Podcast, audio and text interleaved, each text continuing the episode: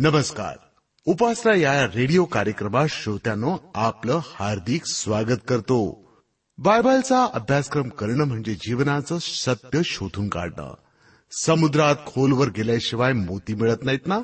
त्याचप्रमाणे बायबलचा सखोल अभ्यास केल्याशिवाय आध्यात्मिक ज्ञान मोती मिळणार नाहीत. जगातील अनेक गोष्टींचा लोभ मोह लालसा आम्हाला वाटत असते. पण त्या मिळून देखील आमचा उद्धार होणार नाही. उद्धार होण्यासाठी प्रभू येशूची शिकवणच खूप महत्वाची आहे. उपासना कार्यक्रमात सहभागी होऊया या गीतासह. ख्रिस्त नामात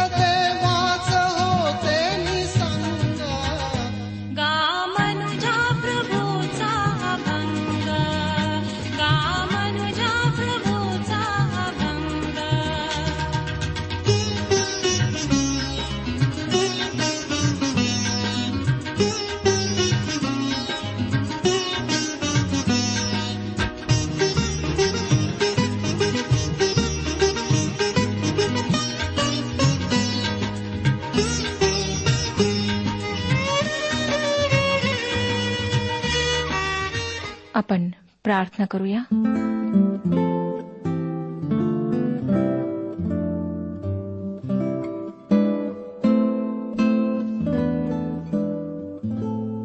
पवित्र सर्वसमर्थ जिवंत परमेश्वर पिता तुझी कृपादृष्टी आमच्यावर आहे.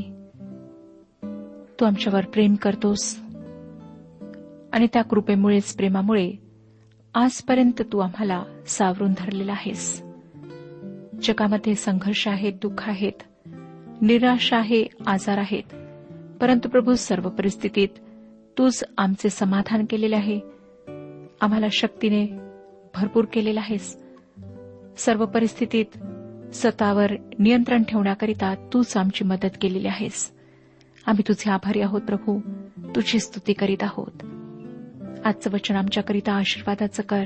आमच्याशी तू बोल. जे आजारी आहेत त्यांना स्पर्श कर प्रभू. जे आजाऱ्यांची सेवा करणारे आहेत त्यांना तू आशीर्वाद दे. त्यांना अधिक कळकळ दे. सेवा करण्याचा आत्मा दे. प्रत्येकावर तू आशीर्वाद पाठव. प्रत्येक कुटुंबावर आशीर्वाद पाठव. हो दे की आजच्या वचनाच्याद्वारे अनेकांना आशीर्वाद प्राप्त व्हावा. प्रभू यशू ख्रिस्ताशी त्यांची ओळख व्हावी. ही लहानशी प्रार्थना तारणाऱ्या प्रभू यशू ख्रिस्ताच्या गोड आणि पवित्र नावात मागितली आहे. म्हणून तो ऐक. आमेन. श्रोत्यानो आता आम्ही योबाचे पुस्तक ह्याच्या चौथ्या अध्यायाचे अध्ययन करीत आहोत आणि आम्ही पाहत आहोत की अलिफज योबाला कशा प्रकारे धमकावत आहे कशा प्रकारे त्याला टोचून बोलत आहे. सातवं वचन आम्ही पुन्हा वाचणार आहोत. कोणी निरपराध असून कधी नाश पावला आहे काय? धार्मिक कधी विलयास गेले आहेत काय? याचा विचार कर. अलिफज योबाला सांगत आहे की तुझ्यात काहीतरी कमतरता आहे तू काहीतरी दुबळेपणाने करून बसला आहेस म्हणून तुझ्यावर हा प्रसंग आला आहे. योबावरचा हा आरोप खोटा आहे याविषयी आम्हाला खात्री आहे कारण या पुस्तकाच्या सुरुवातीला परमेश्वराने आपल्या स्वर्गातले ते दृश्य दाखवले ज्यात तो स्वतः योबाची प्रशंसा करीत होता. या देवाच्या योबाविषयीच्या साक्षीमुळे योब कशा प्रकारचा माणूस होता ते आम्हाला समजले आहे. योबाचे ते मित्र खरोखर शिणवून टाकणारे सांत्वनकर्ते ठरणार आहेत कारण ते परमेश्वराला समजू शकत नाहीत. त्यांना योबही समजू शकला नाही आणि ते स्वतःला सुद्धा समजू शकलेले नाहीत. आणि असे लोक फार समंजसपणाचा आव आणून त्याला सल्ला देत आहेत ज्यांना आध्यात्मिक बाबींचे काही ज्ञान नाही ते लोक आजही त्याविषयी आपले ज्ञान पाजळण्याचा प्रयत्न करतात. याच कारणामुळे कोणाला सल्ला देणे मला पटत नाही. जर काही तांत्रिक बाब असेल ईश्वर विज्ञानाविषयी किंवा काही भौतिक बाब असेल तर सल्ला देणे अयोग्य नाही. पण वैयक्तिक आध्यात्मिक बाबींमध्ये आपण कोणाला सल्ला देणे योग्य नाही. कारण ती बाब ती व्यक्ती आणि परमेश्वर यांची आपसातली असते. तिसऱ्या व्यक्तीने त्यामध्ये ढवळाढवळ केल्याने गोंधळ निर्माण होण्याची शक्यता असते. आणि आमच्या आध्यात्मिक जीवनातील बाबींसाठी आम्ही इतरांकडे जाण्याची गरज नाही. आमच्यासाठी एक मध्यस्थ आहे. योबाने त्या मध्यस्थासाठी मागणी केली त्याची आशा धरली पण आम्हाला तो मध्यस्थ माहीत आहे. पवित्र शास्त्रात पौलाने तिमथ्याला तिमथ्याला पहिले पत्र दुसरा अध्याय आणि पाचव्या वचनात लिहिले कारण एकच देव आहे आणि देव आणि माणसे यांच्यामध्ये ख्रिस्त येशू हा मनुष्य एकच मध्यस्थ आहे. ख्रिस्ती लोकांनी इतर कोणाकडेही जाण्यापेक्षा ख्रिस्ताकडे या परिपूर्ण मध्यस्थाकडे जाण्याची गरज आहे.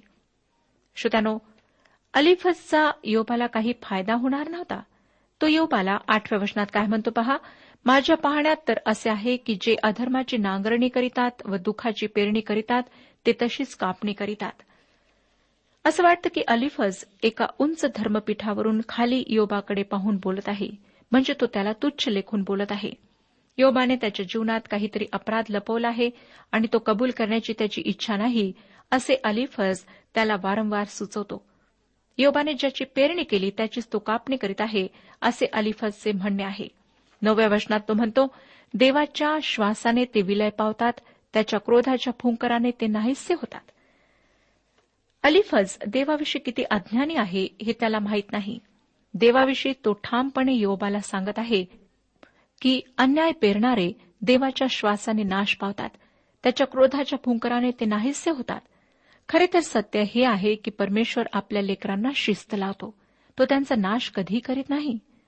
क्षणभर विचार करा श्रोत्यानो की जर देवाने आमच्या अपराधांबद्दल आमच्यावर सतत क्रोध पाठवला असता तर काय झाले असते? आज या पृथ्वीच्या पाठीवर कोट्यावधी लोक जगत आहेत. त्यांच्यापैकी किती शिल्लक राहिले असते? परमेश्वर अत्यंत पवित्र आहे आणि त्याला पाप अजिबात सहन होत नाही. तरीही तो मोठ्या धीराने आम्हा सर्वांची त्याच्याकडे वळण्यास वाट पाहत आहे. पापापासून आम्ही त्याच्याकडे एक दिवस तरी येऊन त्याच्यासाठी स्वतःसाठी पवित्र जीवन जगू अशी त्याला आमच्याविषयी आशा आहे. स्तोत्रकर्ता आम्हाला सांगतो की आमच्या अपराधांच्या मानाने तो आम्हाला शिक्षा करीत नाही. तो आमच्या अपराधास अनुसरून आमच्याशी वागत नाही. तो आमच्यावर दया करतो कारण आमची प्रकृती तो जाणतो. आम्ही धूळच आहोत व आमचे दिवस गवतासारखे आहेत हे त्याला ठाऊक आहे. आमच्या घोर अपराधांसाठी जरी मृत्यूदंडाची शिक्षा त्याने ठोठावली असली तरी ती शिक्षा आमच्यासाठी येशू ख्रिस्ताने आधीच भोगली आहे. आता ती शिक्षा आमच्यावर न यावी म्हणून ख्रिस्ताद्वारे आम्ही परमेश्वराकडे यावे अशी देवाची अपेक्षा आहे. परमेश्वर क्रूर नाही श्रोत्यानो. तो दयाळू आहे.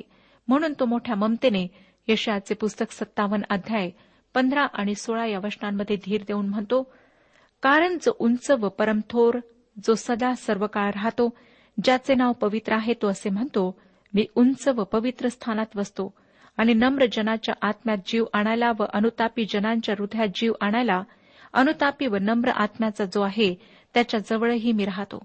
कारण मी सर्व काळ वाद करणार नाही सदा राग धरणार नाही असे असले तर आत्मा माझ्या समोरून थकून जाईल आणि जे जीव मी निर्माण केले आहेत तेही थकून जातील. अलिफजने योबाला परमेश्वराविषयी अगदी चुकीची माहिती दिली. कारण तो स्वतःच परमेश्वराविषयी अज्ञानी होता.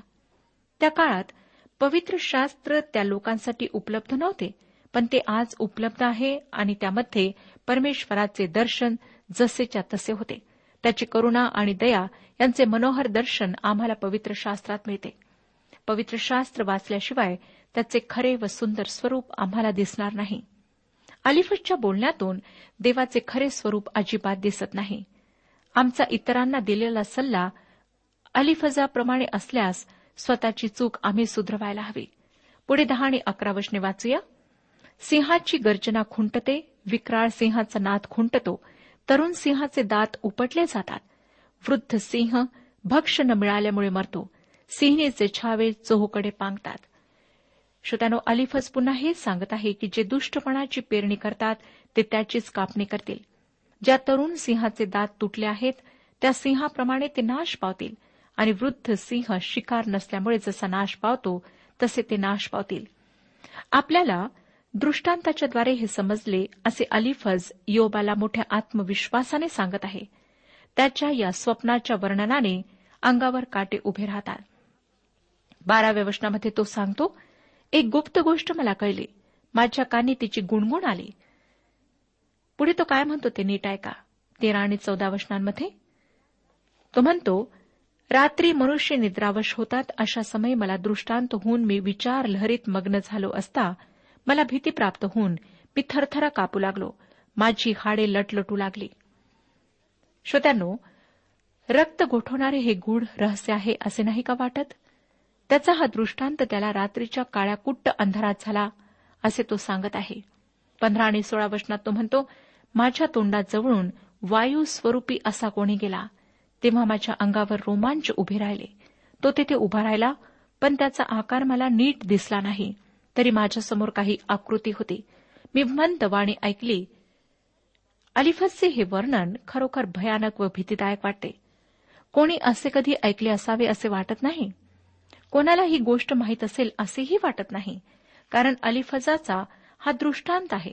त्याने या गोष्टी पाहिल्या त्याला स्वप्न पडले आणि रात्रीच्या अंधारात त्याने एक आत्मा समोरून जाताना पाहिला. आणि तो आत्मा त्याला सतराव्या वचनात काय म्हणाला पहा? मर्त्य मानव ईश्वरापुढे धार्मिक ठरेल काय? मनुष्य आपल्या उत्पन्नकर्त्यापुढे शुद्ध ठरेल काय? अलिफजाच्या या बोलण्याने माझी खरंच निराशा झाली आहे. ज्या माणसाला असा अनुभव आहे तो काहीतरी गंभीर सत्य सांगेल जे आम्ही कधी ऐकले नाही असे मला वाटले. पण असे काही ऐकायला मिळत नाही. श्रोत्यानो काही लोकांना वाटतं की अनुभवाचे बोल असल्यामुळे फार गहन व महत्त्वाचे आहेत.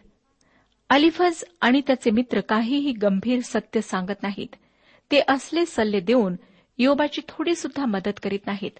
अठरा आणि एकोणीस वचने सांगतात पहा तो तर आपल्या सेवकांचाही भरोसा धरीत नाही. तो आपल्या दिव्य दूतास प्रमाद केल्याचा दोष लावितो. तर मृत्तिकागृहात जे राहतात ज्यांचा पाया मातीत घातला आहे त्यांचा त्याच्यापुढे काय पाड? ते पतंगासारखे चिरडले जातात. श्रोत्यानो देवाचे दूतही मूर्खपणाने वागतात.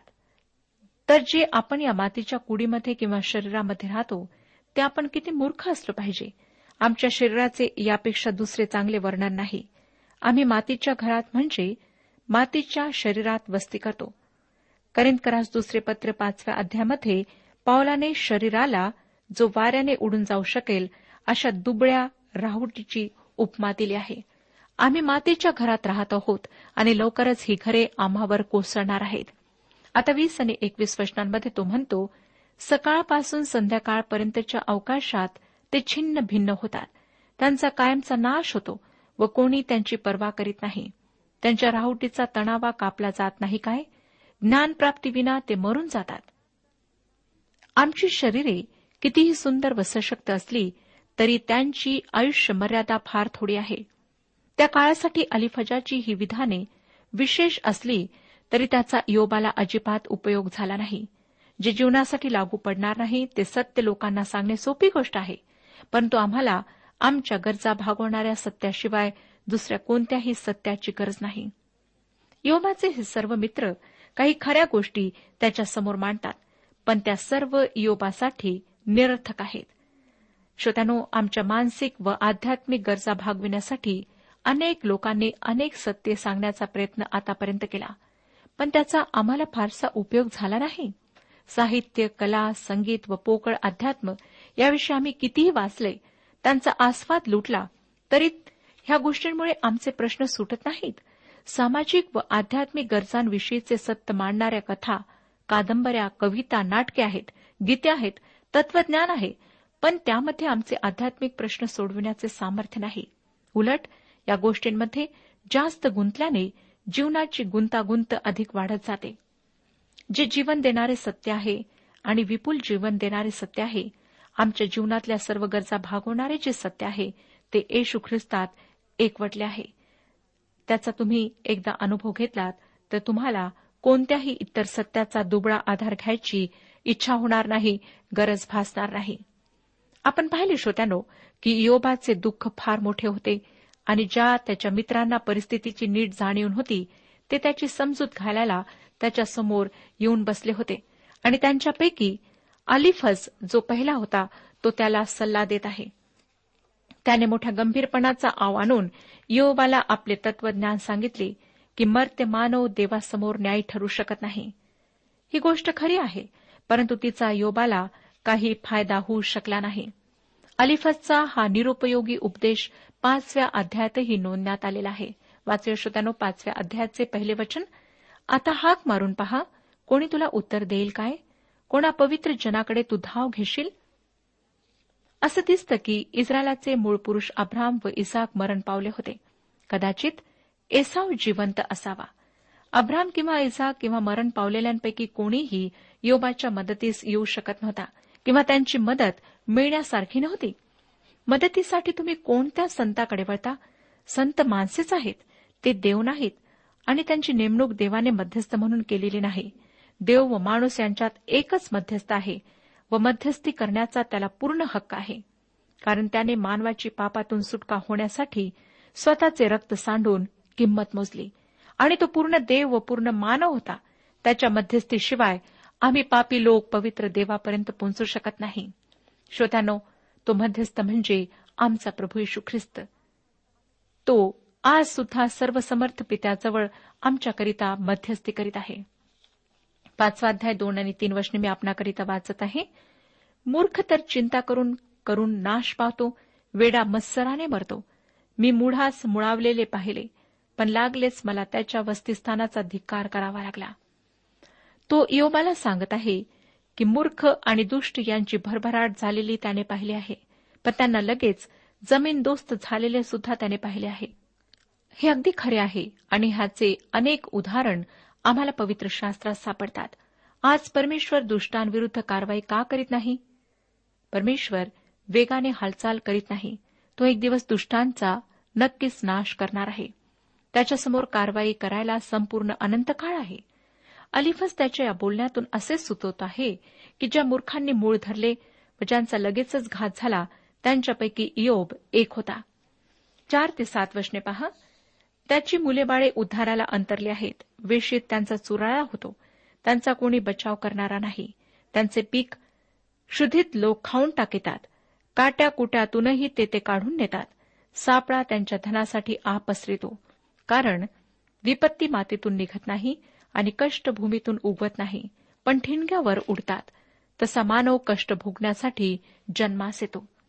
श्रोत्यानो अलिफजाच्या या शेवटच्या वाक्याचा पडताळा पाहायची गरज नाही. ते एक सूर्यप्रकाशासारखे सत्य आहे. माणूस मुळातच त्रासात आणि कष्टात जन्मलेला आहे. मानवाच्या जीवनात दुःख संकटे अडचणी चिंता काळजा ह्या सर्व गोष्टी आहेत. ह्याविषयी काहीच वाद नाही. मृत्यू आणि कर यांच्याशिवाय काहीच निश्चित नाही असे म्हणतात. आणि यात आणखी एक गोष्टीची भर आपण घालू शकतो ती म्हणजे त्रास किंवा समस्या. जशा ठिणग्या वर उडतात तसा मनुष्य कष्ट भोगण्यासाठी जन्माला येतो. ठिणग्यांनी वर उडावे हे त्रिकाला बाधित सत्य आहे आणि हा नियम आहे. त्यामध्ये काही योगायोग नाही. मानवी जीवनातला त्रास दुःख आणि पाप ही मानवाने देवाची अवज्ञा केली तिचा परिणाम आहेत. यशाचे पुस्तक अठ्ठेचाळीसावा अध्याय आणि बावीसावं वचन सांगतं दुष्टास काही शांती नाही असे यहोवा म्हणतो. माणूस असल्या पापी जगामध्ये आदर्श राज्य निर्माण करण्याचा प्रयत्न करीत आहे. पण त्यात त्याला कधी यश मिळणार नाही. शांतीचा राजकुमार आमच्यामध्ये असल्याशिवाय आम्हाला आदर्श राज्य शांतीपूर्ण राज्य मिळणार नाही. या जगामध्ये मानव शांती मिळवण्याचा प्रयत्न करीत आहे परंतु तसे करताना तो शांतीच्या राजकुमारालाच बाजूला सारित आहे. मग त्याला शांती कशी मिळणार? मग त्याच्यावर संकट येतात व नित्यमानाला दुःख सोसावे लागते. आज देवाच्या लेकरांना सुद्धा दुःख सोसावे लागत आहे. कधीकधी देवाच्या लेकरांवर येणारा देवाचा न्याय सुद्धा दुःख निर्माण करतो. पवित्र शास्त्र आम्हाला करिंदकरास पहिले पत्र अकरावा अध्याय आणि एकतीसाव्या वचनामध्ये सांगते कारण जर आपण आपलाच निवाडा केला असता तर आपला न्याय करण्यात आला नसता. जर आपण स्वतःचा न्याय निवाडा करीत नाही तर देवाला आमचा न्याय निवाडा करावा लागेल. कधीकधी प्रभू पित्याने आपल्या मुलांना लावलेल्या शिस्तीनेही दुःख निर्माण होते. इब्री लोकास पत्र बारावाध्याय आणि सहावं वचन सांगतं कारण ज्याच्यावर प्रभू प्रीती करतो त्याला तो शिक्षा करतो आणि ज्या प्रत्येक मुलाला तो अंगीकारतो त्याला तो फटके मारतो.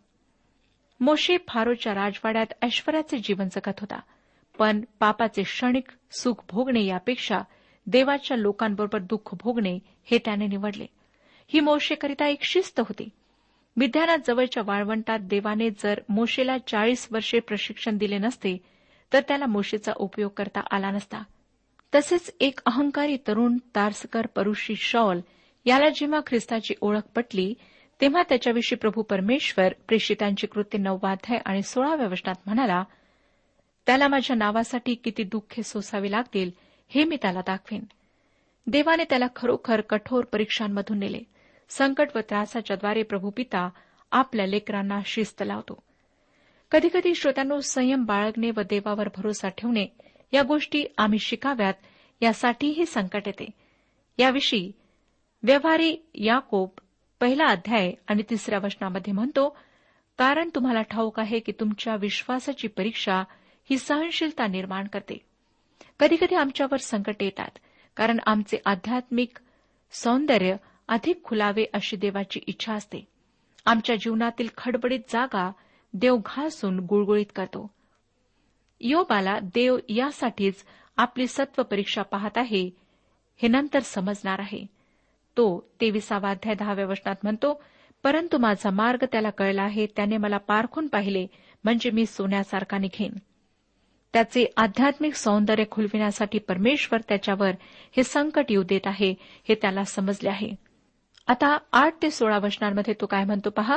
मी तर ईश्वराचा धावा केला असता मी देवावर हवाला टाकेला असता तो अतर्क महत्त्व कृत्य करीतो तो अगणित अद्भुत कृत्य करीतो तो पृथ्वी त्यालास उदक देतो शेतांना पाणी पाठवितो तो नीचावस्थ जनास उच्च करीतो शोकमग्न उन्नत होऊन समृद्धी पावतात तो धूर्तांचे बेत निष्फळ करीतो त्यामुळे त्यांच्या हातून काही कार्यसिद्धी होत नाही. तो शहाण्यास त्यांच्याच धूर्ततेने धरितो कुटिलांच्या मसलतीचा तो त्वरित शेवट करीतो. काळोख त्यास भर दिवसा गाठीतो. भर दुपारी ते जसे काय रात्रीच्या सारखे चाचपडतात तो दिनास बलवानाच्या मुखरूपी तलवारीपासून त्यांच्या हातून वाचितो. कंगालास आशा उत्पन्न होते. अधर्म आपले तोंड बंद करीतो. परमेश्वर विश्वासू आहे चांगला आहे व न्याय आहे असेच अलिफज या ठिकाणी म्हणत आहे. आणि त्याने आपले म्हणणे अतिशय सुंदर रीतीने मांडले आहे. अलिफाजचे हे म्हणणे खरे आहे परंतु ते योबाच्या समस्यांच्या मुळापर्यंत पोहोचत नाही.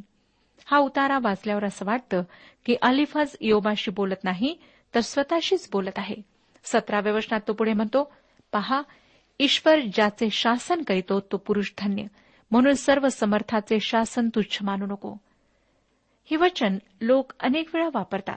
हे वचन खरे आहे परंतु या वचनाचा उपयोग अलिफजने योबाला टोमणा मारण्यासाठी केला आहे. आपल्या मित्राच्या हृदयात खंजीर खुपसण्यासाठी या वचनाचा लोक कधीकधी उपयोग करतात. तुझ्यावर संकट येण्याचे कारण म्हणजे तू काहीतरी वाईट केले आहेस आणि देवबाप तुला त्याची शिक्षा करीत आहे असा अर्थ या वचनाचा होतो. आणि असेच काही सुचवायचे असेल तर हे वचन लोक वापरताना आढळतात. आता अलिफसचे पुढचे वाक्य फार सुंदर आहे. अठराव्या वचनात तो म्हणतो कारण दुखापत तो करीतो आणि पट्टीही तोच बांधितो. घाय तो करीतो आणि त्याचाच हात तो बरा करीतो. श्रोत्यानो देवाचे हे एक फार सुंदर चित्र आहे. तो पुढे एकोणीसाव्या वचनात म्हणतो तो तुला सहा संकटातून सोडविल. साताने तुला काही अपाय होणार नाही. संपूर्ण पवित्र शास्त्रात अनेकदा सात हा आकडा वापरण्यात आला आहे. तो आकडा फक्त एक काव्यात्मक संज्ञा नाही तर तो पूर्णतेचा आकडा आहे. तो परिपूर्णतेचा नाही तर पूर्णतेचा आकडा आहे. उदाहरणार्थ एक आठवडा पूर्ण व्हायला सात दिवस लागतात. या ठिकाणी सात हा आकडा पूर्णतेचा आहे. माणसाच्या दुःखाचे संपूर्ण विच्छिन्न किरण या आकड्यातून करण्यात आले आहे. नंतर पाचवा अध्याय वीस आणि एकवीस वचने पहा काय सांगतात? दुष्काळात मृत्यूपासून युद्धात तरवारीच्या धारेपासून तो तुझा बचाव करील. जिव्हा प्रभार हो लागला म्हणजे तू लफीला जाशील. विनाश प्राप्त झाला असता तू त्यास डगमगणार नाहीस. श्रोत्यानो परमेश्वर आपल्याला सात संकटापासून सोडवेल. पहिले संकट दुष्काळाचे दुष्काळात तो आम्हाला उपासमारीपासून वाचवेल. दुसरे संकट युद्ध. युद्धात तो तलवारीपासून आम्हाला वाचवेल. आणि तिसरे संकट म्हणजे जिभेच्या फटकाऱ्यापासून तो आमचा बचाव करेल. चौथ्या संकटापासून देव आपल्याला वाचवेल ते संकट विनाशाचे आहे. विनाश म्हणजे तुफानी वादळ चक्रीवादळ नंतर सहावे संकट जे आहे ते भूमीवरच्या पशूंचे आहे. याही संकटातून परमेश्वर आम्हाला वाचवतो. आणि शेवटचे संकट आहे मृत्यूचे. अलिफज मृत्यूविषयी एक भयंकर घटना म्हणून बोलत नाही तर जिचे स्वागत केल्या जाईल अशी घटना म्हणजे मृत्यू असे तो वर्णन करतो. बावीसाव्या वचनात तो म्हणतो विनाश व दुष्काळ यास तू हसशील पशूंचे भय तुला वाटणार नाही. मैदानातल्या पाषाणाशीही तुझा स्नेह होईल. वनपशू तुझ्याशी सलोखा करतील. तुझा डेरा शांती समाधानाचा आहे अशी तुला प्रतिती येईल. तू आपल्या घरादाराकडे पाहशील तेव्हा तुला काही उणे नाही असे दिसून येईल. तुझा वंश वृद्धी पावेल. जमिनीवरच्या हरळीसारखे तुझे संतान वाढेल असे तुला दिसून येईल. हंगामाच्या वेळी धान्याची सुडी आणून ठेवितात तसा तू पुऱ्या वयाचा होऊन कबरीत जाशील. पहा आम्ही शोध करून पाहिले आहे ते हे आहे. हे तू ऐकून ध्यानात ठेव. श्रोत्यानो ह्या सर्व परिस्थितीत परमेश्वरच आम्हाला सांभाळतो तोच आमची काळजी घेतो. परमेश्वर आपणा सर्वांस आशीर्वाद देऊ. आजच्या उपासना कार्यक्रमात परमेश्वराच्या जिवंत वचनातून मार्गदर्शन आपण ऐकलं. आजच्या या वचनातून आपणास काही आशीर्वाद मिळाला असेल यात काही शंका नाही. सुदैव जीवनविषयक काही शंका असल्यास किंवा काही प्रश्न असल्यास किंवा काही प्रार्थना निवेदन असल्यास पत्राद्वारे आम्हाच अवश्य कळवा. आम्हाला अगदी आनंदच होईल. पत्र व्यवहारासाठी आमचा पत्ता लिहून घ्यावा. कार्यक्रम उपासना पोस्ट बॉक्स क्रमांक एक शून्य दोन बेजनबाग नागपूर पिनकोड क्रमांक चार चार शून्य शून्य शून्य चार. आमचा ईमेल ॲड्रेस आहे Marathi T T B at radio eight eight two dot com email address पुन्हा एकदा ऐका. Marathi T T B at radio eight eight two dot com बरं तर आता इथंच थांबूया कारण आपल्या कार्यक्रमाची वेळही संपत आलेली आहे. पुन्हा आपली भेट आपल्या पुढल्या कार्यक्रमात तोपर्यंत नमस्कार.